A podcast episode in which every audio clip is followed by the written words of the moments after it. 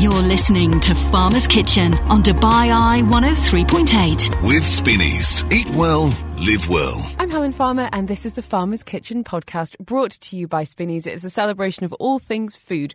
We were meeting Jamaican chef, the Italian slow food movement, learning more about edible flowers, the latest food news with Courtney Brandt asking the big questions like what is the point of crinkle cut fries and should I be getting another air fryer? Plus, one of the biggest stars of Expo 2020, Bread Ahead, sadly said goodbye when Expo came to an end. But it's back in Dubai. We were speaking to the founder about what it takes to open up, what were some of the questions they're asking about a new location, and of course, what is on the menu. Hopefully, those lemon curd donuts. You're listening to Farmer's Kitchen on Dubai Eye 103.8. With Spinneys. Eat well, live well. You are indeed. We love introducing you to the chefs, the restaurateurs, the tastemakers, and it is all about taste now. If you like your matcha, our next guests are, well, they're probably your new favourite people. They've opened up some dedicated matcha cafes right here in Dubai. It's called Blue Matcha. Joining us, the founders now. We've got Ash and Rob with us. Robbie, tell us a little bit about um, about you. How did you uh, How did you guys meet? What Where did it all come together? Hello. Hello. so uh, Ash and I met in the beginning of 2019. Uh, we were both working for Zuma Restaurants. Um, we were both management there, and that's when our friendship kind of blossomed. Uh, Did your eyes meet across a pile of matcha? He almost picked me up from the airport. You can say that. really? uh, and uh, yeah, became really good friends. Um, pandemic happened. We both parted ways with Zuma, and we decided that I mean we're huge fans of Japanese products and cuisine, um, and matcha was just kind of not made right in this region, and we decided that it's going to be our goal to you know showcase matcha for the beautiful product that it is. We're educating the masses. All right, I want to Exactly. know then, Ash, for anyone that's not really like, I've heard the word matcha, I've seen it on some menus. Can you break it down for us? What exactly is this product? Yeah, sure thing. Hi. Hi. Um, so matcha is obviously a tea plant. Um, You see, you see, uh, you say obviously. This is like your bread and butter. I'm like, oh, okay, is it? it's a tea plant. so Okay. yeah, it's a tea plant grown in Japan. It cannot be called matcha if it's not in Japan. So yeah, um, it's a credible, credible, versatile product, and everybody sees it as this beautiful green powder. So there's a lot of effort. It's been around for thousands and thousands of years. It's got incredible health benefits, full of antioxidants. Obviously, caffeine also for the people that are looking for that caffeine kick. Um, and it's it's grown, shade grown. It's got this beautiful story behind it, and then they pick it, they dry it, they stone grind it into this beautiful fine powder, which then gets released to the market to be able to utilize in teas, baking, health products. Can I ask then about quality? I guess there must be a scale of quality. Yeah. Can you talk us through that? Absolutely, yeah, sure. So there's a huge scale of quality, um, dependent upon from the region it's grown. You can almost partake it in the same line as like fine wine. You know, different regions grow different grapes in the same vi- versus matches the same. Do you think you could be a matcha sommelier? It takes many years, I think. But I would be it would be it would be it would be cool. But, when, it would but be in cool. terms of you know experts who are really tuned into it, could be ascertaining exactly you know age and Absolutely, origin. absolutely. There are tea oh. sommeliers in the world. There are there are many tea sommeliers that know exactly, absolutely, just like wine. They can smell it, they can taste it, etc. Okay, I want to talk about how you're using it, Robbie. And actually, do you know what? What I'm curious how this kind of love of one ingredient has grown into two locations that it's, it's really kind of celebrated. Did you feel like that was a bit of a gap when it came to the education and the experience here in Dubai? Uh, yeah, I mean, you know, matcha had um, had kind of a phase in the UAE a couple years ago, and it kind of didn't go anywhere because it wasn't you know made right. Everyone's probably had matcha lattes that they think are too bitter or like clumpy and just not you know not really good. And we knew that we could do it better, um, so we created this amazing brand. Um, we really put a lot, a lot of emphasis and quality in our ingredients. We, um, you know, don't skimp out in terms of that. Uh, for example, you know, we make our own almond milk in house. You make it? We make it. Yeah, You it's mil- a you milk the almonds I am yourselves. constantly milking almonds at home. You can ask people; it's crazy. He's the king of milking almonds. Um, yeah. Mr. Robbie. No, um, There's, it's a, a, nut, there's a recipe. nut juice joke that I'm not going to Yeah. go anywhere near. Uh, it's a recipe that my mom and I actually did have done for many many years uh, back home in America, and that was kind of when I came here and decided on a, doing this cafe. Um, I showed it to Ash, and we were just like, we need to go ahead with this. So that's our staple drink, is our vanilla almond matcha latte. Tell us then a little bit about building a brand because I think a lot of people have this idea of okay, I love I love eating out, I love cafe culture, um, I know a lot about food. I'm going to start a food concept. Ash, tell us a little bit about some of the work that has to go on behind the scenes before you open a door, even on a pop up, which you've had in the past, and Yeah. certainly on a permanent basis. Sure thing. I, I think everybody has that wonderful idea. It's fantastic, but putting it into the actual bones of it and making it work is really, mm. really tough. There's lots of things to think about regarding logistics, product sourcing, branding itself, how you know to work with somebody else. Obviously, the ideas are here in your head and they're fantastic, but then putting them from paper into reality, you need some other great minds. And I think it's a case of being able to expose those ideas to other creative people so that you're able to really get hold of that brand. So the minute it's out there, people feel it and it's you know you get that tangibility.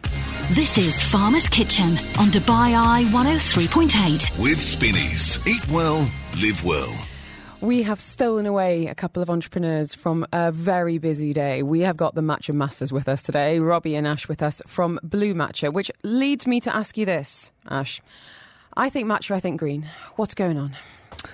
Exactly that. Why blue? Why blue? Why blue? It's So- a hook. It's a hook, yeah. It's uh, it's something that was just to create inquisitiveness, knowing that everybody knows that match is green. So you call something blue matcha straight away. It creates intrigue. People ask that question, and yeah, we do have blue matcha also, but it's not really matcha. Oh, even more intrigue. Yeah. Well, let's talk about a little bit that's on the menu, Robbie, if that's all right. You've both obviously got a really strong F&B background. Is there anything that you kind of were putting together with Matcha and going, this is going to work? Oh, that doesn't work. Or anything you're like, let's try it. Oh my goodness, this is amazing. Talk about through testing and tasting. Yeah, of course. Um, so we've kind of um, made it. We do a lot of pop ups and events and stuff. So at certain events, we always try different drinks, um, and then we've had like seasonal menu changes. So we're now on the let's call it two and a half version of our menu. So it's forever evolving. Um, we always have our staples, which are vanilla almond matcha latte and our blue matcha latte. Those will always forever be there in terms of drinks. Um, we always like to have one juice base, so non milk based matcha beverage. Um, right now, it's the lychee matcha, Ooh, that sounds which good. is really delicious and refreshing. Then we always have lemonades, cleansers, stuff like that. Some with matcha, some without. Um, but I will tell you, our soft serve ice cream is definitely the biggest hit. Um, who knew there was such a science behind making soft serve ice cream? Um, we had no idea, but we have two flavors that are our staples. We have a classic matcha flavor soft serve, and then we actually have a vanilla made with blue spirulina, so it is actually blue. Uh, This, but it's a um, classic vanilla, and it's amazing. And when they're done together in a swirl, nothing better. Instagram moment. Um, Absolutely. Exactly. Done in a taiyaki cone, so in the shape of a fish. Oh, so a Japanese taiyaki waffle. And it's healthy. I mean, it's ice cream, but it's got some health benefits. Absolutely. That's- Nostalgic, you know, so you've got to have some fun in there. Um, I want to know a little bit about where you hoping this to go because I think I'm a massive champion of homegrown brands here in Dubai, and we're seeing some incredible recognition within the region. You know, world's 50 best, of course, Michelin now here. Um, do you feel like this could be the beginning of something regional or beyond that, Ash? What are you planning? Yeah, absolutely. Yeah, definitely. I mean, we've the effort and the the passion that we drive with this brand, and I think now the response. And um, you know, I don't think matcha is a fad. There's some great Well, it's got, a, it's got a huge history to it, And for one thing. Absolutely, Helen. Yeah. So I think now people are really buying into it in that in that mentality and knowing it's here around. It's been around for a thousand years and it's going to be here to stay. And obviously, we've got diversified things. We've got things up our sleeve that we're going to pop out when we can. So there's there's definitely options and uh, Room for growth. absolutely. Um, we've had a couple of people asking where, where, where. So I guess I'm asking you that, Robbie. So tell us a little bit about the locations. You've had presence, you know, in different parts of town, but you've opened So- doors permanently in a couple Yeah, of spots. so we um, first started. Uh, we did a, like um, a pop up in La Mer, so that was on right on the beach. Um, out of an Airstream trailer. It went great. Um, now we have since moved. We have a permanent location in Galleria Mall, Al Barsha, inside the GG Concept Store. That's a really foodie little mall. That one. Yeah, it's a fun little mall. Yeah, and that is. one just opened, it's called a month and a half ago, something Absolutely. like that. And then we also have another location in Alserkal Avenue. So that's where our original Airstream has gone and been placed now. So we have a little Airstream and seating area right around there. Um, but we're always doing activations and pop ups. Um, It's the season now as well. Isn't it it is. We are quite busy. Coming up, let's think. We have the 25 hour hotel in DIFC. Love We're that doing a week long pop up from the 3rd, Third. to the 9th. So we'll be there, which is really exciting. Um, what else do we have? We've got Ballers downtown on the 26th of this month um, for their Sunday social, so we're supporting them in collaboration. Um, we've got the Sikka Arts and Culture Festival one going to be there. Yeah, so We'll How- be there am- just with ice cream, though. That's good enough for me. Um, how important is it for you guys as founders to be on the ground and interacting with customers, Ash, and getting an idea of what's going on? Absolutely. It's imperative. And I think that's something else that I think when somebody's starting out for themselves in whatever it may be, doesn't matter what business it is, I think that as a founder and the creators of that, you've got to be feet on the ground, inside the operation, hands on, leading the guys from the front, and also just to get involved with your clients, your customers, find out what, what their thoughts are, how it is, feel it, see it, because when, when you're in it, you can see all this happening and mm-hmm. evolving. So I think, yeah, absolutely, 100%. All right, last question. I'm going to ask it to both of you. Robbie, if we come to Blue Match this weekend, what is the one item on the menu we need to have in order to have the, the full experience? It's got to be two. It's got to be two. I can choose one each. Okay, okay. quick, quick so confab. I will say the vanilla almond matcha latte will be uh, the, definitely the my favorite drink with our homemade almond milk. Absolutely incredible. And then, obviously, with a side of our homemade soft serve ice cream in the taiyaki cone. Sold. For anyone that wants to find you online, what's the best way of, of finding you? And uh, I want to see the cone. I'm going to have a quick Yeah. Google right now. Where can we find you on Instagram? So our Instagram is at blue b l u dot matcha, uh, and then our website is www.bluematcha.co. Guys, thank you so much. It's a pleasure. Thank. I did say to you off air, I don't drink coffee and I don't like matcha, but you've converted me, and I'm going to finish my matcha drink Yes. during a, a bit of Marvin Gaye. Thank you so so much. Have a wonderful weekend ahead. Thank you. Great to hear there's so much happening here and uh, so much passion for, as you say, something that's so historic, but we're seeing it in a whole new light now. Thank you. Ash and Rob joining us. If you want details of Blue Matcha, just drop me a little message and say matcha, and I will send you their link. You're listening to Farmer's Kitchen on Dubai Eye 103.8. With Spinneys. Eat well, live well. We're taking you to Jamaica now to the fantastic Miss Lily's. I'm sure many of you have been there, if not heard about it. It celebrates the food, the ambience of the Caribbean, and to make sure their food is as authentic as it gets. We've got head chef Richie Richards. Have to say, best name in Dubai. He's in the studio. How are you, chef? I'm good. I'm good. Thank you for having me today. It's so nice to see you again, and thank you for taking time, especially on a Friday when I know it's busy in chef world. Now, tell us a little bit about you growing up in Jamaica. Who was cooking? What were you eating? Take us back there. Okay, so back home, I I, I grew up eating most of the stuff that we grew on our farm. So my dad was a mechanical engineer, and he, he was very big on farming as well. So he had a huge farm with crops and animals in there. So um, all the items that we, we grow on the farm, we would normally eat it at home. That's amazing. So it was like literally farm to table, but within like a few meters away. Exactly, exactly, exactly. What were you eating? What? Uh, so we grew everything from tomatoes to cucumbers to okras, and on the farm we had chickens, we had kettles and goats and everything. So for me personally, I never really grew up eating meat. My mom never forced me to eat meat. Uh, It was just something I didn't really like growing up, even though my family eat meat. Even jerk chicken. Jerk chicken, yes, uh, yeah. occasionally, Okay. occasionally, occasionally, So when occasionally. did, when did you start to think that actually this is teaching me so much about the world and you know produce and seasonality and actually being a chef was something that you wanted to do? Did that take a while or was it an early decision? Uh, to be fair, um, the decision to become a chef, I never chose to become a chef, to be fair. So, as I said, my dad was big on farming. And on weekends, you know, as a child growing up, you would look forward to getting up in the early morning, you'd do your chores, and then you'd watch cartoons or you'd go and play with your friends. Um, most weekends, I had to go to the farm with my dad. So for me, I at first I thought that was a punishment for me. So I was like, okay, cool, I'll do it. That was your Uh, association, like this, this, this work, this farm, this you know Yeah. process to get food is something I have to do in order to do what I want to do. Yes, yes. What shifted then? What changed? Um, just over time, I developed a love for the farming as well, my dad, and just planting the crops, sending the crops to them, and reaping them and cooking them in the kitchen with my mom. I think that was where the old love for it came about. And then my mom was big on baking, and she was always in the kitchen. On Christmas, she would bake cake for the entire community. I would always stay up with her until like 4 a.m. in the morning, just baking. And my favorite part of that was just the bowl. That leftover of the cake mixture, it was so good. So that was my inspiration and my drive to stay up in the morning. About the batter. Yeah. All right. So then, I want to hear about some of the dishes your mum was cooking. For anyone that's not familiar with Jamaican cuisine, are there some some things that you feel like everybody needs to eat and try that were formative in, in your love of the cuisine? Uh, ackee and saltfish, which is a national dish, that's like one of my all-time favorite dish. Um, there's we have a lot of digestive food as well. So digestive fish such as red herring, just cooked up with tomato, bell peppers, onion, garlic, and scotch bonnet.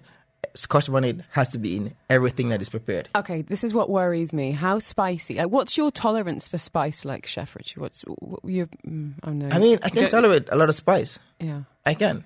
How how does that translate to Miss Lily's? Because I am I am that person. And when they go, and um, how spicy would you like it? And I just have to say like white girl spicy, and then make it a little bit more mild. If that's Uh, no, so we I, I try to make the the dishes neutral for everyone. And then if Caribbean person come in and they're like, um, we're from Jamaica, we're from Trinidad, then I'll turn it up a little bit more for them. Okay, All right. Now let's talk about what is on the, the menu at Miss Lily's and how you've translated your upbringing and you know your your what you were growing as well to something that is suitable for a crowd that some will be really familiar with Jamaican cuisine, some might be having it for the first time and they're just there at for a good time. So, what are some of the big menu hits? Okay. Um, jerk chicken, of course, is one of the top, top, top sellers for there. Then we have our oxtail stew, our curry goat, and these are all authentic Jamaican dishes as well. Um, my personal favorite is the escovitch fish, which is a whole sea bream, which is almost a kilo. It is deep fried with pickled vegetables on top, which is very spicy. Oh, and then we have like a cassava cake on the side. That to me just brings you back to the island. You chilling on the beach, just relaxing. Oh, that sounds amazing. Now, you've got a fine balance to tread here because you've got people that were going to be dancing and then you're feeding them. They're like, oh, we're not going to dance. We're going to sit down for a couple of hours. people burning off the calories. I mean, that's what it's all about. So you'll come in and you heat, you'll relax for a bit, have a drink, and then, you know, it's party time. and then just before you leave, you're like, you know, we need something to go. I want to talk vegan because you said that you know, growing up, you weren't eating a huge amount of meat, and you know, we know the vegan food. It's not even a movement. It's it, you know, it's just it's here to stay. Um, tell us a little bit about how you incorporate it. Some of the key ingredients that have been really useful for you in the kitchen to be satisfying a huge range of diners. All right, so I've created an entire vegan menu at the restaurant. Whole menu. whole menu. So um, three starters, three mains, and two desserts, all vegan. And um, I try to go back to my roots when I'm creating this. So all the produce that I grew up eating, I try to source them here, and I try to incorporate them in the dish. One of the dish that I love, which is uh, a, a very very high seller here, it's the vegan burger. The patty itself is made from pumpkin, callaloo, and chickpea. That sounds So callaloo is actually a leafy green vegetable, very similar to spinach, but in my opinion, has a little bit more flavor than spinach. So, what then about non-vegan burgers? Because I understand that that's a, one that people are always asking for. Is it not even on the menu anymore? No, it's not. It's it's, it's never been on the menu. So people just come in and say, "I want a burger." Yes, And you go, It, it "Okay, actually started off as a chef special, and you just remain as a chef special. So it's like a hidden item on the menu. It is. So if you know, you know. But a lot of Well, persons. everyone knows now. Yeah, facts. facts. Um, so what makes it special? Um, I would say because everything is made in house. The bun, the burger sauce, everything is made in house. The beef we we get fresh and we use it. So everything is fresh and made in house. And I think one of the secret ingredients is actually the sauce. Secret sauce. Yeah. Um, now, there's no getting away from it. We're, Dubai is absolutely booming right now. We've seen tourism figures through the roof. A lot of people loving here, moving here. That wasn't the case a few years ago. When think about the peak of the pandemic and restaurants were hit No, it wasn't. so so hard. How did you manage at that time to keep your morale up, keep the restaurant going, work with the team? Now we're through the other side of it. Well, the burger was one of the highest selling during selling item during the pandemic. The to bur- be fair, really? the burger, even Did- though so it wasn't you- on the menu. So And did you guys do delivery during this time? We did, we did, and then we also created what we call um, Lily's in a box, where we give um, our patrons the opportunity to prepare the dishes at home with instructions, and then they they can scan a barcode and they'll be listening to the music that we play in Lily's at the same time while we're cooking. Awesome idea. So the jerk chicken, the rice and peas, the plantains, coconut cake, all of that in a box, shipped to you with instructions to do it on your grill or in the oven. That's such a great. And that was a huge hit. And this is what you know. It was, you know, necessity big big driver for invention. You know, Yes, it you- it really really was. And we saw a lot of people. I haven't said the word in about a year. Pivoting um, and restaurants, you know, places where you'd be struggling to get a reservation uh, in, in any other time, were then really hustling to stay top of mind for for a lot of customers. When it's like, okay, when we're back, you know, we've been here the whole time, and we're just communicating and, you know, eating with you in a completely different way. Now, as I said, Dubai is definitely back. It is. If anyone's going to come to Miss Lily's over the weekend, what do you reckon we should be ordering? I have to say, I can't get away from the idea of the fish with the pickled vegetables. But is there anything else that you feel like you haven't had the Miss Lily's experience until you've eaten what, Sh- Chef Richard? Okay, the cod fritters, the jerk corn, the patties, all of these bring you back to the island for sure. And uh, we've got one minute. I want to know a little bit about your foreign yard menu. What's that about? Okay, so the foreign yard is an activation that we do on Thursday night. This is uh, mostly Jamaican items that we have on, on the menu. So it's a set menu that we have selling, and persons come in. The DJ is playing mostly dancehall and reggae music with a little bit of hip hop and Afro, of, of course. So it, it is just an introduction to the island, pretty much. So all the authentic island dishes that we have, it's on that one menu for that night, including ackee and saltfish. Well, I'll tell you what. You've got me excited for the weekend. Um, I want to ask you, and I wasn't sure I was going to do this. Three words summing up your Friday. Come on, c- tell us a little bit, a little insight into head chef Richie Rich's mind. How are you feeling this Friday afternoon, sir? Excited, um, grateful, and humbled. Ah, and hungry. Always hungry. Chef, thank you so much for coming in. It's been an absolute pleasure. Even though you didn't bring me any jerk chicken, I mean, I'll just have to come to you next time. Next time, Have a 100%. good one. Chef, thank you for joining us from Miss Lily's. This is Farmer's Kitchen on Dubai Eye 103.8. With Spinneys. Eat well, live well. In the studio this afternoon, industry insider, food writer Courtney Brandt to give us the latest food news. All right, want to hear your Feel Good Friday, please, Courtney Brandt? In three words, I'm going to go new job energy. Oh, oh, I like it. Yes. love that little buzz of you know possibility Yeah, and fun. Exactly. Optimism. You can't say much on air, but I just want to say I'm excited for you. Okay. Um, I don't know if this is personal or professional, but I need your help. Talk to me. It's a, it's a long, it's a long story. It's been a tumultuous relationship with me and my air fryer. Okay. Um, it's been a, it's been a long, loyal road, but it's time to part ways. Yes, it Because- does happen. because it's disgusting now, and I'm ashamed to use it. And you are actually the person responsible for getting me into uh, the the life, this life, this life, this this path that I am treading as the proud owner of an air fryer. Um, so I need some help on terms of which one to get next. So I'm deeply proud of that, uh, and anybody else who's listening who gets an air fryer. So I've, I'm a Philips. It's always been a Philips. I think I have like the deepest basket one Okay. because it takes up a fair amount of counter space, but I can put three pieces of pizza. I can put like two corn cobs. I'm trying to think like the max. I mean, a bucket of fries can go in there. Here's- yeah, and it's easy to clean. Mine's easy to clean. This is crucial. I can't believe this is my life. Um, we're just talking about the pros and I cons of air Let's fryers. keep going. Okay, but thank you. But ours is super basic. Ours is like on off. Yes. Ours has got no temperature control Uh, or anything. You need that. You, you definitely need that. So mine has uh, the Philips. I guess it would be like the higher end one, deeper basket, more things, uh, different temperatures, and a timer. So you can just go bloop bloop bloop, and then put it on eight minutes, and then walk away, and it's done. Okay, because ours at the minute. I mean, as I said, I I, I, I love him. course. Yeah. Um, but yeah, he's pretty basic. Okay, thank you. Any other air fryer uh, lovers out there? we you, you found your people with Courtney and I, um, but I'd love your recommendations, please. Do you think you can better the Philips? Um, now, here's oh, Afia saying we recommend the Philips XL air fryer too. Super convenient, lots of options, roasting, frying, baking. Stopped using my oven after I've got one of these. Thank you. We don't have a microwave, so No. that's that's my people. If you take anything Mm-hmm. from this show this afternoon, anything, it is this. Um, I recently boiled an egg in my air fryer, and it has changed my life. You can do it. But imagine now you can do it at a specific temperature at a specific time and you're done. That's it. Okay. Game changer. What a time Game changer. to be alive. Do you know what you can also put in an air fryer? I'm going to do a fun segue. Cookies. Well, funny you should say that because you, I think there are cookies and then there are cookies, and you have brought in the latter. I you know, have. when you have a bite and you go, "Oh, that's nice. I'll put it aside for later," and you go, two seconds later, "I just need to have one more bite. I'll just have I'll have half after the show." Nope, straight back. These are next level, Courtney. Who is the person responsible? So we love Sandy's Kitchen. Uh, the cookies you can find under Shop Sandy's Kitchen, and she was a home baker, and she has been ready to open her own kitchen officially for a while. Um, so it's uh, just for the Instagram account. It's Shop Sandy's Kitchen, and you will not be disappointed. You will be a hero in any situation you go into, like today, walking into the studio. Yeah, you were very popular very fast. They are absolutely unbelievable.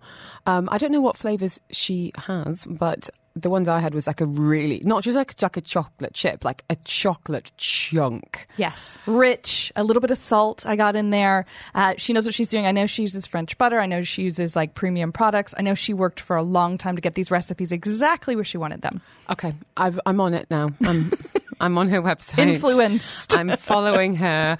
Uh, dark chocolate chunk and sea salt, white chocolate chunk and macadamia, and then a Kinder and cornflakes. Sandy, I salute you. Yes. absolutely delicious.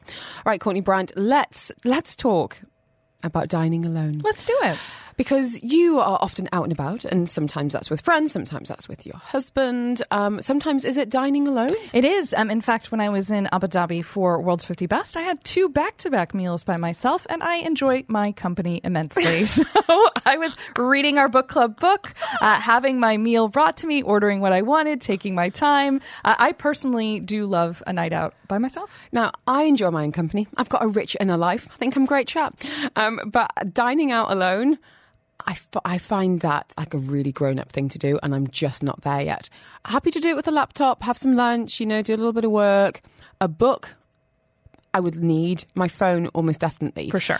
Is it super grown up just to go out and have no props and anything? I don't know if I've ever done it no props. Maybe once in Boston. I, like there was like a counter and it was a seafood restaurant, so I could just be there. But in this article that I had sent to you, um, it's it, it's by Vox. They're just kind of saying like if if you need those first steps, maybe find a restaurant with a communal table. Maybe find a place that has a chef's table, so you're with other people. Um, and I think that that you know if that's something like maybe you had a resolution 2023, that's the year I'm going to dine by myself. That that might be a good place to start. Somewhere like, do you know what? Timeout Market. There That's you go. great S- idea. Friends everywhere. Potential friends. I think I would just end up be like, I promise I'm not coming on to you as the waiter, but can you just talk to me?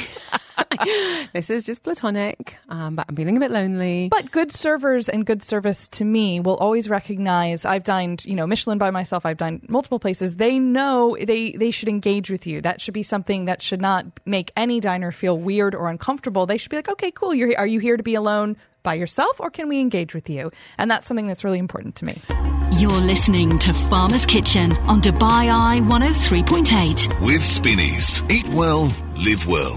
Joining us live in the studio to guide us through the latest food news and get us excited for the weekend is industry insider, food writer and broadcaster Courtney Brandt is with us today, asking the big questions. Is there a purpose for crinkle cut fries? There is a gastronomic purpose for crinkle cut fries. It is technically a vehicle for crunch and sauce, and it stays crunchier longer. Yes, science has been done on this. This And is a surface area. it is. Is it really? it is, but I God, I'm think good. I, I, what I liked about this is that um, Shake Shack, who has the crinkle cut fry, which I deeply love, I I get the cheese because I'm a basic.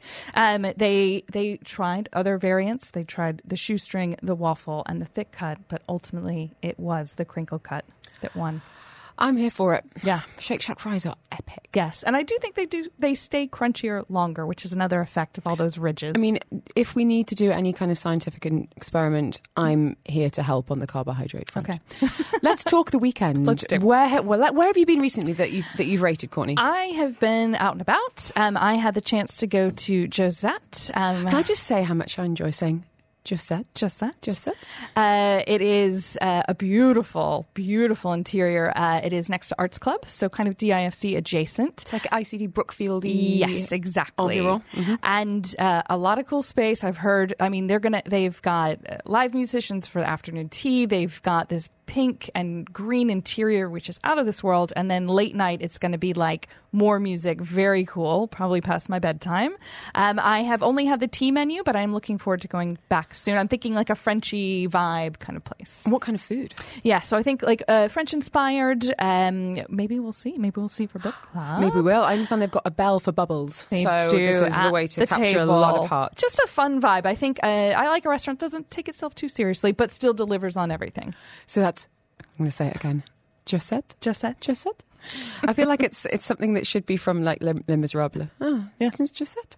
uh, in DIFC. Um, now, your friend Liam was Mm-hmm. in the studio last week and he was recommending uh, some of his favourite eateries. And we were talking a lot about how some of the most exciting restaurants in Dubai are unlicensed, standalone.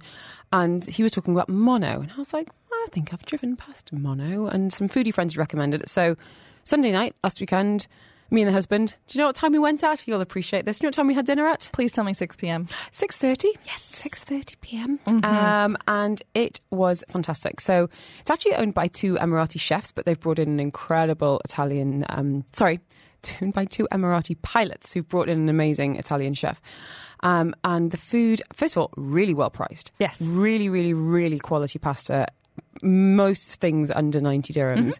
So we had little meatball bites to start, amazing grilled octopus. We shared some uh, ravioli in like a nice sage butter with crispy sage, and then had cannoli. Amazing. And it's very cozy. Like, I think um, what I've seen from the pictures, it doesn't need to be over the top. It doesn't need to be pretentious. Just do good food, right? Great food. Yeah. So that's mine, mono, and that, I say it's mine. I've totally stolen it from a previous guest, but And I'm we- claiming it for my own. Uh, I think we're also excited because bread ahead. you get the you get the scoop. Four yeah. o'clock. We're talking to the founder of Bread Ahead. Um, it's. I'm not.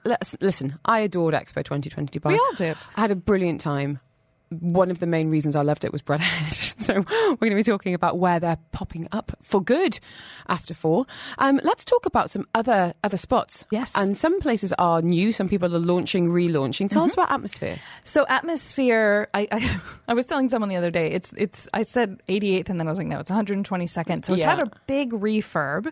Um, I have seen uh, photos uh, from this past Tuesday. I'm going to personally go on the 23rd, but it's such a cool space. I can't. I It's- just I, I find it quite a weird space, to be honest, because I feel like it's a bit airport loungy before in its previous kind of incarnation, and it needed a bit of a a bit of a zhuzh. I, the zhuzh, I think, has been very Art Deco. I'm seeing cool, Cool. lighting. I'm seeing um, just really kind of high end. So let's see, let's see how it goes. because I've always kind of wondered because you can't have gas stoves at that height for Ah. safety reasons, so they've had to be a bit creative on how they actually cook the food. Which I think some chefs are like, well, here, you know, here's a great challenge. This is what we're going to do instead. But we had an amazing afternoon tea there with my parents. I always feel like that's a good thing to do when you've got guests in town. Like afternoon tea, like the tallest afternoon tea in the world.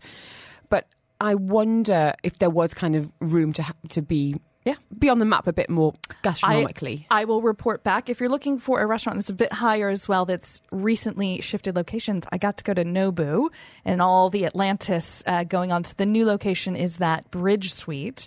Um, that is it that the the reg- it's not the regular the Atlantis versus the Royal Atlantis. Sorry, Atlantis team. You're both beautiful properties, but it is so you can't imagine it used to be one suite, right? And it's you've got views for days. You've got you know I got to to meet Chef Nobu himself. There's a sushi counter. Uh, there's a private kind of lounge area. It is amazing. I think it's it's a better fit for the brand. The, the fit out's been gorgeous, and of course, the food is always great. Where are you going this weekend? What are you doing? I am going to be filming at Moonrise XYZ, so I will Still haven't see- been. For anyone who's not familiar with Moonrise XYZ, t- tell us a little bit about what it's all about because it's almost it's kind of antithesis to a lot of Dubai. It is, um, but it's it's representing the third culture, which I think a lot of people either don't know or they do know it, but they haven't seen it on a plate. So we have Chef Solomon uh, and his team. Uh, they've just expanded from eight seats to twelve. and, uh, it's Oh, uh, it's so cute. It is. It's unlicensed, uh, but it's really uh, Chef Solomon's uh, journey. I think as growing up here and, and kind of all the different things that go into what is what is Dubai on a plate, and Mm-hmm. it, that sounds like a big question, but I think in each of his seasons he's really unpacking that and getting into it. So um, he's a perfect place to for some of the projects I'm working on. I want to tell that story. So you're going to be heading there this Yes. weekend. Um, I'm trying to think. What, I'm, going, I'm going to like I'm going to, to Dosk tonight. If anyone else is familiar with Dubai Offshore Sailing Club, they do think a couple of things really well: uh, pies, curries, fish and chips.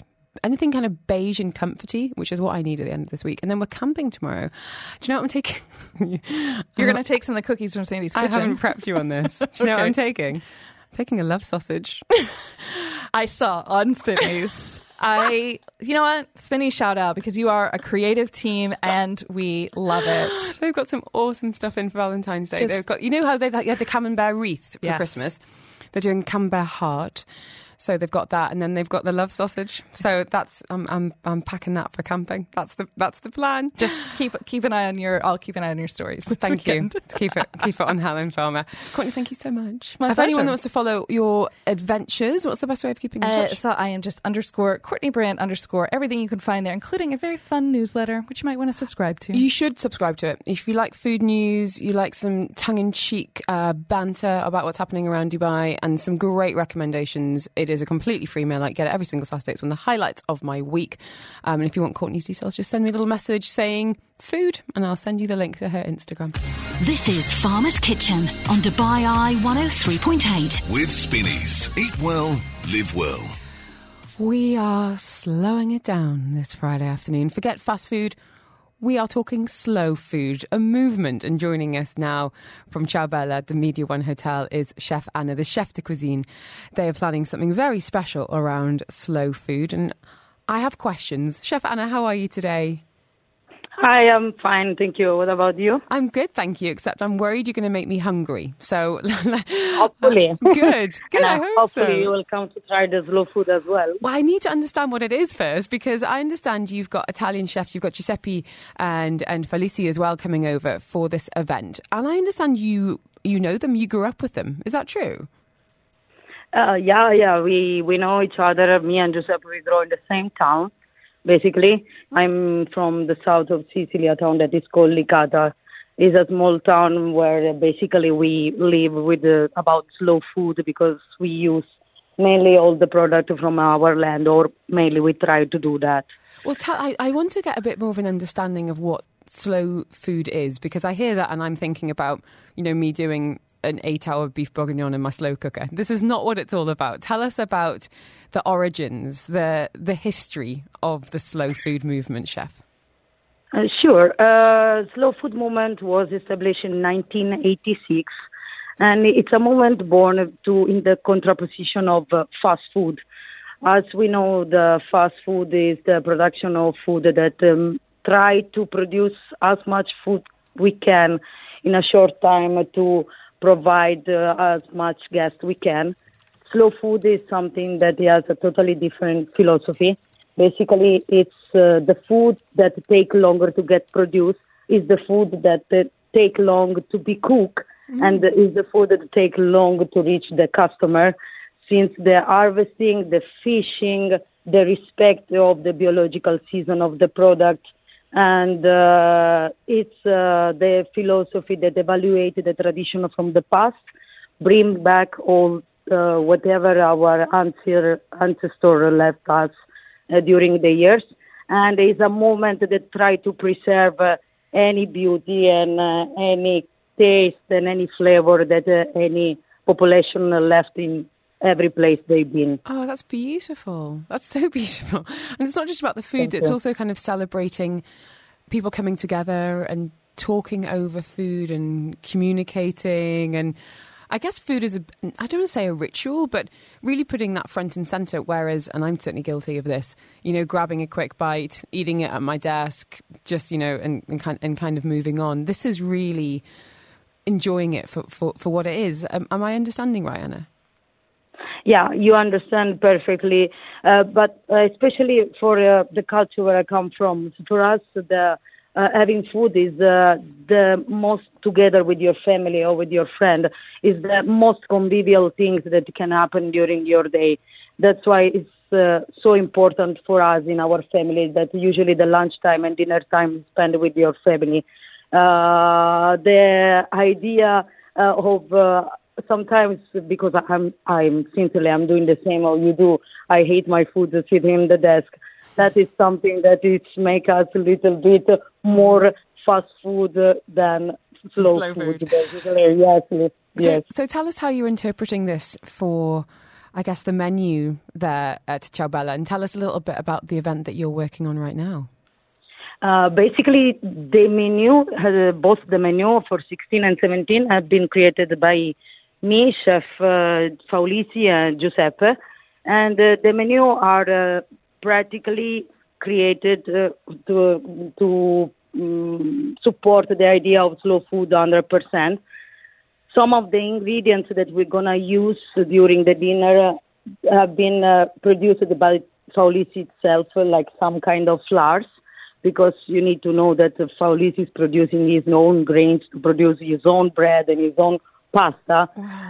So he's bringing some of his flour, some of his the wild herbs are, as well to produce some of the arancini.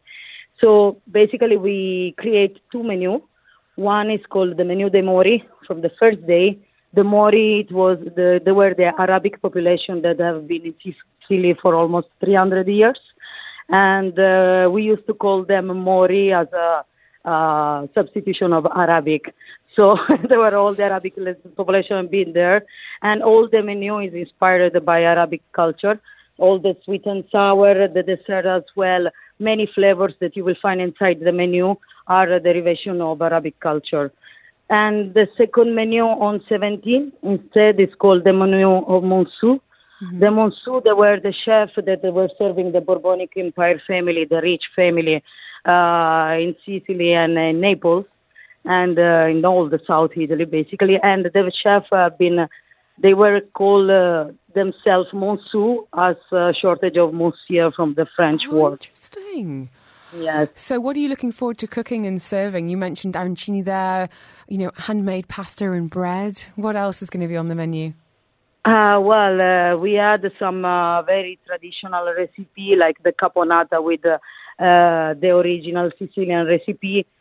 Panelle, that is something that, that barely you find in Dubai because it's something that belongs so much to Sicily culture, and it's just a fritter done with the chickpeas flour, uh, put in a very soft and crunchy bread that you will have uh, just sprinkle with a little bit of lemon juice and black pepper. Then you will have one dish that is very famous because we are gonna use this word swordfish coming directly from Italy, and swordfish in Italy is something that we use a lot in our culture. And uh, something very beautiful for the first time, I will bring one dish that in seven years I've been in UAE. I never see in any restaurant here in uh, either in Dubai What or is Abu it? It's a simple, my, my wonderful pasta done just with cauliflower, cauliflower, and uh, we call in Sicilian dialect arriminato. It means uh, uh, that we cook and recook the cauliflower and until it become a little bit golden crunchy, and then uh, we just increase the flavor with some raisin and pine nuts, and it's coming a wonderful dish because the creaminess of cauliflower will be perfect with pasta, and it's delicious, really. So I'm very happy to bring Oh, it. that sounds amazing. And lastly, anything on the dessert menu? Can we can we do a slow dessert, Chef Anna? Yeah, there's of course the slow dessert will be for sure a cannolo with ricotta cheese because that one is when you think to Sicily, for sure you will think about cannolo siciliano, and uh, it will be done by us, stuffed and filled with the ricotta and everything produced by us. And the second day we will have one dessert that as well is very not really common in Dubai. Uh, we call the sphinx is a choux paste fried and stuff with uh, cheese, and there are some cherries and chocolate to make very yummy. Sounds amazing. now, this you are going to have to book ahead for this. Um, you can, of course, book there at Ciao Bella. It's just two days, and they've got master chefs flying in from Italy to join Chef Anna Alemo, who's just been speaking to us now. Chef, I'm going to let you get back to planning, cooking, getting ready for what sounds like an incredible couple of days. Thank you so much for your time, and uh, you for and for the education as well. The slow food movement movement right here in Dubai. This is Farmer's Kitchen on Dubai Eye 103.8. With Spinneys. Eat well, live well. We are talking food today, and it was the breakout star of Expo's food scene. A place that only did a couple of things, but did them so well pizza and donuts. Oh my goodness, the queues were out of the door for this bakery, and then Expo closed its doors. And we were sad that we would never eat bread ahead again. Fast forward, though, to this week. And it's back for good. Matthew Jones is with us now, the founder of Bread Ahead. He's speaking to us from Dubai because you're here now. How are you, Matthew? Hey, Ellen. Yes, uh, great. Thanks for having me on the show. a- Lovely. So, it's great to Uh, be here. It's great to have you back in Dubai. We met in the bakery um, during Expo and had a a big chat, and I remember just kind of looking at you with these pleading eyes of going. Please come back, Matthew. Please open a bread ahead in Dubai. And as of this week, we can say that, um, well, my personal dream has come true. Um, let's uh, let's go back in time a little bit. For anyone who's not familiar with you guys, can you tell us the origin story? Where and when did Bread Ahead get started? Okay, so, um, well, my background was a chef um, all my working life, and then I took the mad notion to set up a bakery business in Borough Market. So we opened it 10 years ago. We opened in Borough Market, right in the centre of London. And it was just a, you know, it just worked from day one. Sourdough bread, we, we do um, our amazing overfilled donuts. We teach baking as well. We have a school. So all sorts of things in the baking world go on under the Bread Ahead roof. And then tell us how the Expo 2020 Dubai opportunity came about and why you decided to take it. Well, yeah, that was a, we got a direct message on Instagram one day, and it was just like, "Do you want to come and do a a, um, a bakery in Expo?" And I was like, uh, "Yeah, okay, why, why not?" Sounds like a challenge, and I didn't I had no idea what to expect.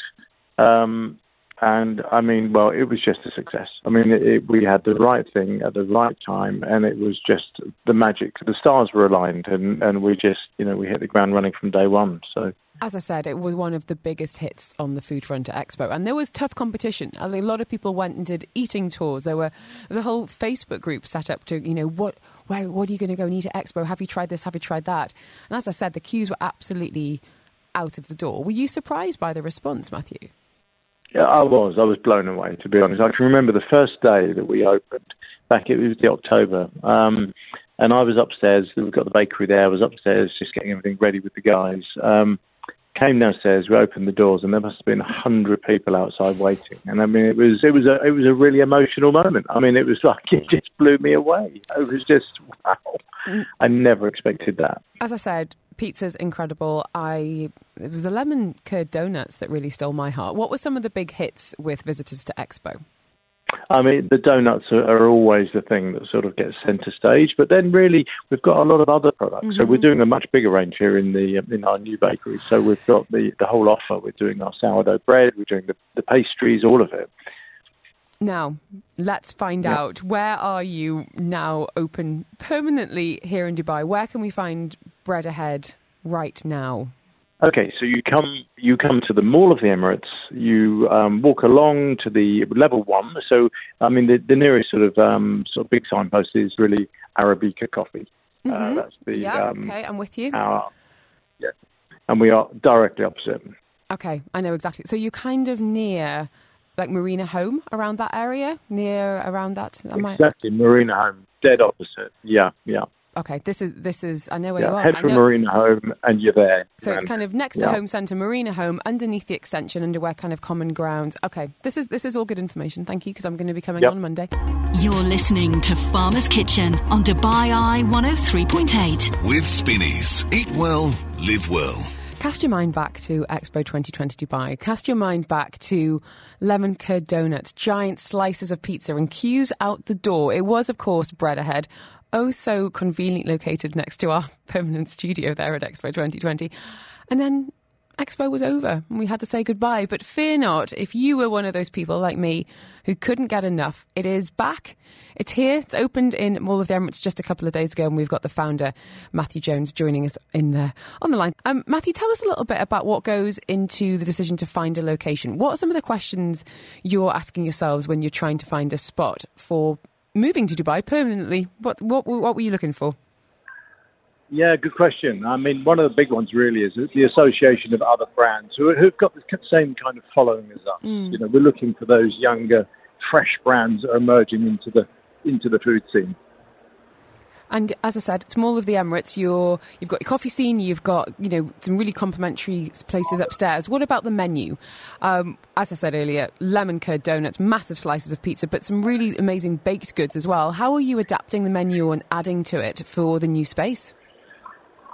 Um, so we've got a few new things that we've developed for the Middle East audience. So we've got the za'atar croissants. We've got some uh, turkey cheese croissants that are really delicious. Actually, they're a bit of a, um, a sort of Middle East version of a ham and cheese croissant, but um, really delicious and moist and cheesy and bechamel um, We've got what's new on the uh, oh the bridge rolls. They're a real big hit. So they're very sort of classic little English thing, like a little mini bridge roll smoked salmon, cucumber, those sort of flavours. So really traditional and quite British. Will you have the lemon curd donut? We've had a number of messages, questions, and concerns that, that, that the same Uh, donuts from we- Expo are going to be there. Uh, we've got we've actually got every single flavour except the lemon. What? I can soon do it. I can soon Matthew! I can soon sort that out. Please, I'm coming in on Monday. If you wouldn't mind, I'd appreciate it. Um, and lastly, I've heard news I'll about. see to it, Helen. Thank you, sir. A bakery school, more education, more cooking classes. What can we expect on that front at Bread Ahead? Oh, all of it. We're developing the whole. The whole brand is being developed here. So we're, we're looking for other locations. We will do the baking school. Yeah, there's there's a lot planned over the next three years. So it's a it's a big project. Well, I have to say, um, I did a little dance when I heard that you're back. So, personally and professionally, thank you, thank you, thank you. And I know an awful lot of people, judging by the message we've got today, really thrilled to have Bread Ahead here on a permanent basis. Matthew, I'm going to let you get back to Oh, your no doubt very busy day as you as you open those doors and welcome some hungry customers there. Matthew Jones speaking to us, the founder of Bread Ahead here on Farmer's Kitchen. This is Farmer's Kitchen on Dubai Eye 103.8. With Spinneys. Eat well, live well. I'm so intrigued, and I'm not going to lie, a little bit nervous about our next segment because joining me in the studio is Marianne Dahan of Marianne's Fresh Produce. We're talking flower power this afternoon. She grows edible flowers in the desert for some of Dubai's top restaurants, the ones that, you know, have been awarded multiple gongs, Michelin stars. I'm talking Tresind Studio, Nobu, Ossiano, Hakkasan. This is the that finishing touch with the chef there with his tweezers putting on a beautiful bloom. Marianne, how on earth did you get into this? How are you? Hi, I'm good. Thank you. Um, that's a good question. Um, I think it started really from uh, having an interest in agriculture and sustainability and wanting to do something with that. Um, moving here like nine years ago, seeing that almost everything's imported. Uh, being from a country that grows a lot of produce, The Netherlands. yes, Mhm. Flower capital of the world. Exactly. Um, I thought, okay, uh, look, we have a really harsh climate here, but what is there that we can do? And then I learned about aquaponics and hydroponics and indoor farming. And then I was thinking, oh, that's actually something that makes sense in this context um, so that we don't have to import anything that obviously has like a big carbon footprint. And then secondly, also you get better quality and freshness if you can grow it locally. And then uh, I started looking into that and um, thinking, okay, what can I do as a small farmer? And I talked to some chefs and looked at what other small farmers are doing. And then I saw edible flowers. I thought, like, what is more fun to grow than edible flowers? And they're so beautiful. I Yeah. mean, you, you've brought some in. So if anyone's watching on Facebook now, you can have a little look at it. But I mean, in terms of the colours, got this really vibrant red orange. We've got this kind of periwinkle blue, Mm-hmm. lilac, beautiful yellow, little baby pansies. Mm. Here's the question: Who establishes what's edible and what's not in the flower world? That that sounds like an experiment. It is a, a good question because there are some flowers that are very poisonous. So you do have to know what you're doing. So some I think is like who establishes that a cucumber is edible. Like these things are n- known. Who, mil- who milked a cow for the first time? yeah, exactly. For example. and there are some papers written about like or books, uh, you know, with uh, researchers or, or that know which which flowers are edible. So, what are you growing, Marianne? Tell us a little bit about what's in your garden. Um, uh, we have uh, a wide variety. So we have some that are more uh, sweet, for example, or have a sweet smell. That's like sweet alyssum is one that you have there with you as well. Which one's the sweet alyssum? That's the one with like all the teeny tiny flowers. this gorgeous little yeah, yes, number. that one. So smell it. It smells really, yeah. This is when it if you smells like honey. Exactly. If you drive up to our farm now and get out of the car, this is what you smell because the smell is so powerful. It like it's everywhere. Can I taste it? Yeah, but then taste it, and it will taste totally different than the smell. Actually, So do and it's not ask a silly You question. just eat the whole thing. Are you serious? Yeah. okay, I'll eat while you talk about it. Okay. So uh, what you'll probably taste is more of like a mustardy, kind of savory uh, s- uh, It doesn't, taste. it doesn't taste how it smells at all. No, exactly. So it's kind of surprising. Okay. Um, so, uh, but I, I do really like that. And there's a little tiny purple pinkish flower in there in the corner. You see that one, yeah.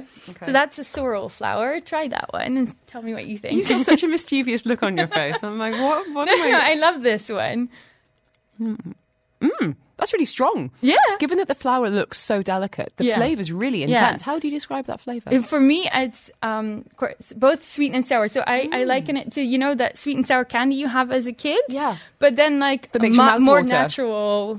What? This, but it, but it kind of makes your mouth water. Yeah, exactly. So I, I love for me that's like if I go around the farm and I feel like a little treat, I pop one of these. I want to hear about the farm. Can you paint us a picture of where you're Um, growing these flowers, okay, Marianne? yeah, yeah. So um, uh, most of what we do is we grow indoors. So it, basically, you have to drive all the way down Dubai Al Ain Road, past um, the the camel race uh, track, etc. Uh, and then you you get off the Alain Road in the direction of the desert, and then you'll see like a big farm plot there, and there, there's an like a villa there or an old villa.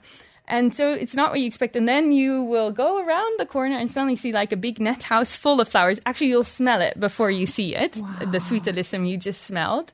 Um, and in there, yeah, we grow a wide variety of flowers. And then even more surprising is when you go in the back of that villa and open the door, and there you'll find the majority of our flowers in racks. We grow like between three to five levels on top of each other, all kinds of flowers. Tell us then about how you work with chefs. Um, how do you kind of match make some of the flowers to some of the flavours that they might be working with, and how do they incorporate the flowers in the menus?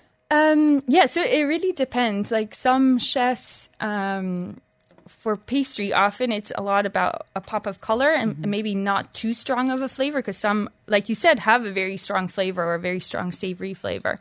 Um, so then it's something like a pansy they would use. And we have some like um, just in studio has uses a lot of the flowers for the actual flavors. So, So um, what else have we got? I want to try something else. yeah, good. I'm so glad I got you. To, I'm doing this. So there's a big red flower. I'll show you. That's a nasturtium flower. Nasturtium. Yeah. Uh, So yeah. So try that one. It's one. got quite a neutral smell. There's not a huge scent to it. no. I'm going to have a petal. Okay. No, no. Eat, you The have to also eat the whole thing. Goodness, okay, while I eat, you can tell me Uh, yeah. what, what you taste when you have it. Uh, okay. Does this count as one of my five a day? I feel like this, It this is healthy, Uh, right? Yeah, yeah. It is very healthy. Okay. I think this one's actually particularly good for your eyes. So. Okay, this is perfect. She Yeah. says, wearing her reading glasses. Okay, I'm Yeah. going in, Marianne. Tell us about the, t- the flavour Uh, profile. so this one has quite a bit of a kick for it. At first, you'll uh, taste a bit of the sweetness of the the, the nectar, basically. Mm-hmm. that's a kick. Yeah, there, and then comes this kick, this very spicy, like watercress kind of kick that you get. it's quite peppery. Yeah, yeah, yeah. Um, peppery watercress spice. That's what you get. So that one definitely you need to incorporate as an ingredient into. So yeah, uh, basically some of the chefs will know already. They're familiar with flowers. Uh, and they'll ask me, "Oh, can you grow this for me? Can you grow that?" Or sometimes it's, I'll bring stuff. Hey, we've been trying this. What do you think? What do you taste? How do you think you can use it? So it's very much a collaboration, I would say. And tell us then about the picking and the, you know, going back into Dubai City. How how quickly are you able to get from growing to kitchen? Yeah, yeah. So, um, like the standard, the team sort of starts at five thirty a.m. every morning. Uh, so I would have processed like all the orders the evening before, so everything is ready for them. They know what, what they need for that day.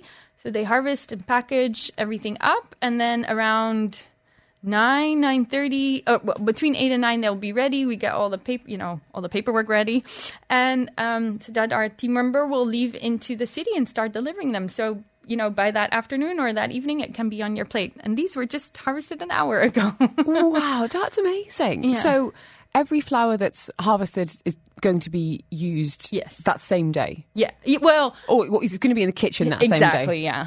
That's okay. And I want to ask about that sustainability piece because we know just Yeah. how important growing local, eating local is. Mm-hmm. What about some of the growing practices as well, Marianne? Can you tell us a little bit about, you know, I guess encouraging growth in a sustainable, healthy way? Yeah. Um, sustainability is really important to us um, because, I mean, that was one of the main reasons I started doing this. So, uh, growing sustainably, I think, comes through in, in several ways. And I think, like one of my team members said, sustainability is a it's a process. So we're always learning more and always trying to do better and find out what.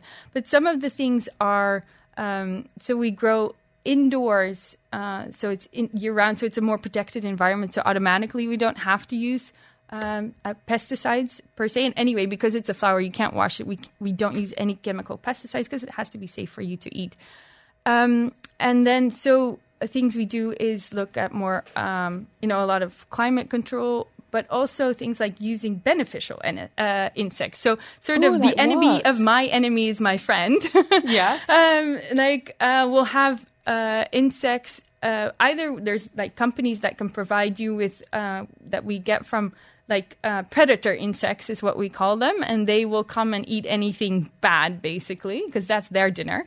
Um, or uh, we have, and what we also do is like interplant different flowers. Uh, so kind of complementary planting. yeah, exactly. That complement each other, and also like, uh, for example, the sweet alyssum attracts lacewings, which are predators of like whitefly and a few other things. So they automatically attract the the insects. All of the other flowers need to protect them. So it's, it's really marvelous. clever. Yeah, yeah, yeah. So so clever how Yeah. it all kind of comes together. yeah, exactly. And Wha- then, oh yes, No, I want to know what else is in the pot. You know, no. But then it's for me. It's also it's like how we grow, trying to limit water use because obviously Mm-hmm. water here is a very limited resource. Um, uh, It's a choice, though, isn't it? That's the thing. Whether it's a chef looking to source local ingredients or a farmer looking to grow in a more sustainable way, it's not necessarily going to be the easiest thing every time, but you have to try. Yeah, it's definitely not the easiest thing uh, always, uh, but I think it is. Like I think it is. We need to do it. It is the future, and it's really important. And I, I, for me personally, it's very important. I think a lot of chefs. It's also very important to them, and they can see it in, in the produce. And it's not only how we grow; it's also looking at our packaging. Like for some, we've been able to find um, compostable packaging. For some others, it's still a bit of a challenge. But it also depends on the whole environment as Dubai, uh, what kind of um, initi- other initiatives there yeah, are. it becomes it can- becomes yeah. a kind of a collaboration of oh, I know Yeah. someone that does this, and you yeah, yeah. Oh, that can so-and-so. help us. That's something we're struggling with, or you know, uh, oh, if we do this together, then we can get this in, or it can be produced here. So it's it's very interesting and definitely a process. And yeah. how big is the team now? Because you've gone Uh, from yourself. to- Yes, just used to be me doing everything uh, to now uh, twelve. So I'm very proud of that. Yeah. I had a message here saying this sounds like my dream job. so yeah, Oh, that's so cool. So, if anyone wants to find out more about your produce and I guess your your ways, what's the best way of you are on Instagram? I'm guessing? Yes, we're on Instagram, Marianne's Fresh Produce. That's It's it. so wholesome. I'm, okay, we're going to have one last nibble. Okay. Which- yeah, yeah, yeah. wh- what should we have? Um, I'm trying to think. Try the bright blue one, borage. I don't know if you. There's two blue. There's one that's quite delicate, and there's one. There's which Uh, one? uh, no, try that one. this Have one. Okay, yeah, tell the it. Tell us about this little guy. Borage. So the flower It's, is. it's quite a thick stalk. Yeah, yeah, but you should eat the stalk because the stalk has lots of flavor, actually. Okay, all right. So, so you're eating in. the whole thing as once, One, right? two, three, The- go. Okay, there. So this the flower itself, I almost find also again a bit of sweetness, Mm. flowery, and then the stalk has this siltiness. It's almost like some liken it to even bits of oyster in there. Know- really? Yeah, yeah, yeah. So I don't know if you can taste that, but definitely that siltiness, that that savoriness. I'm never going to look at a plate in the same way again. I was thinking, what you need is nasturtium. Mission accomplished. Thank you so, so much. What's the plan for the future? What are you hoping to Um, scale up, work with more? You're happy with your little farm for now? Uh, no, very happy with where we are now, Good. but also seeing so many more possibilities. So hoping to work with more chefs and grow lots of new, cool, interesting varieties as well. Well, massive congratulations. It sounds like you've gone from, you know, account manager to flower farmer with some Michelin stars along the way. Thank you so, so much. Marianne Dehaan joining us this afternoon from Marianne's Fresh Produce.